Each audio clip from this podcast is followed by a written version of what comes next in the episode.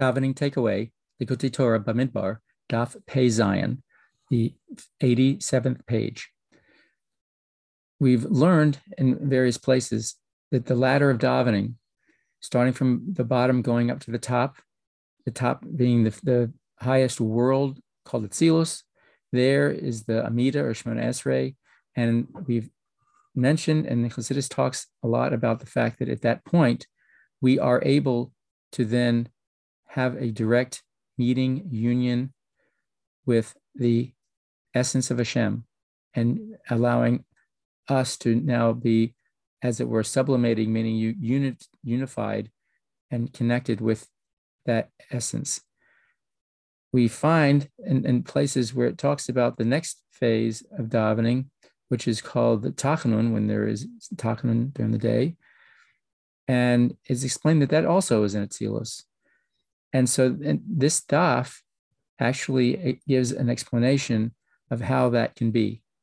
And we see that the when we put our head down in, in Chabad custom, there's a Tehillim we say, and this is brought down from early writings, even in the time of the Gemara, that the Zohar talks about it. That it, um, it's uh, the, the Tehillim, the 25th uh, uh, perek or, or, of kapitel of Tehillim. And it says, L'cha Hashem nafshi esa, that to you, Hashem, my soul gets lifted up.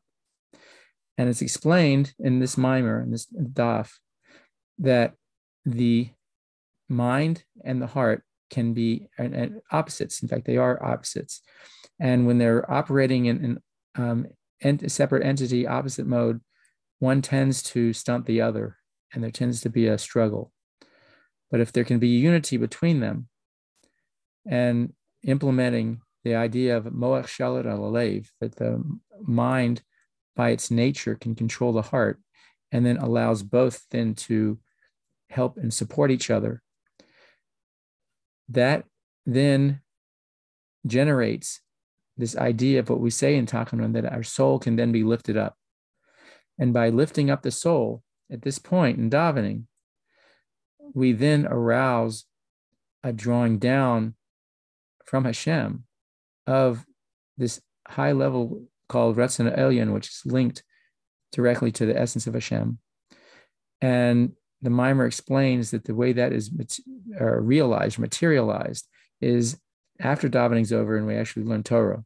And if we learn Torah with that aspect, then we are actually are drawing down this Ratzon Elyon, this this uh, highest level of, of the infinite one, the, the essence of Hashem.